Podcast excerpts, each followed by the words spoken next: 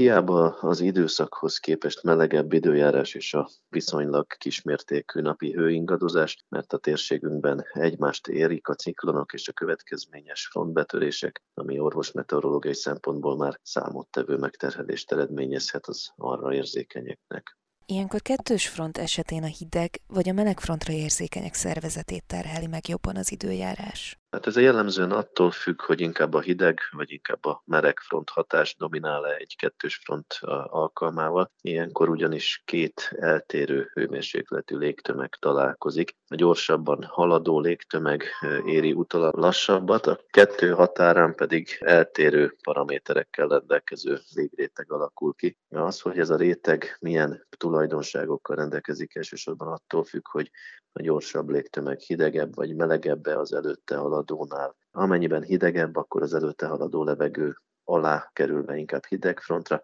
az ellenkező esetben pedig a nála melegebb légtömeg fölé kúszva pedig meleg frontra jellemző hatásokkal fog rendelkezni, és ettől függően okoz panaszokat a frontérzékenyeknél. Rendszerint mindkét esetben kiterjedt felhőrendszer és egy széles csapadékzóna kialakulásával párosul ez a jelenség, mint ahogy azt az elmúlt időszakban tapasztalhattuk is.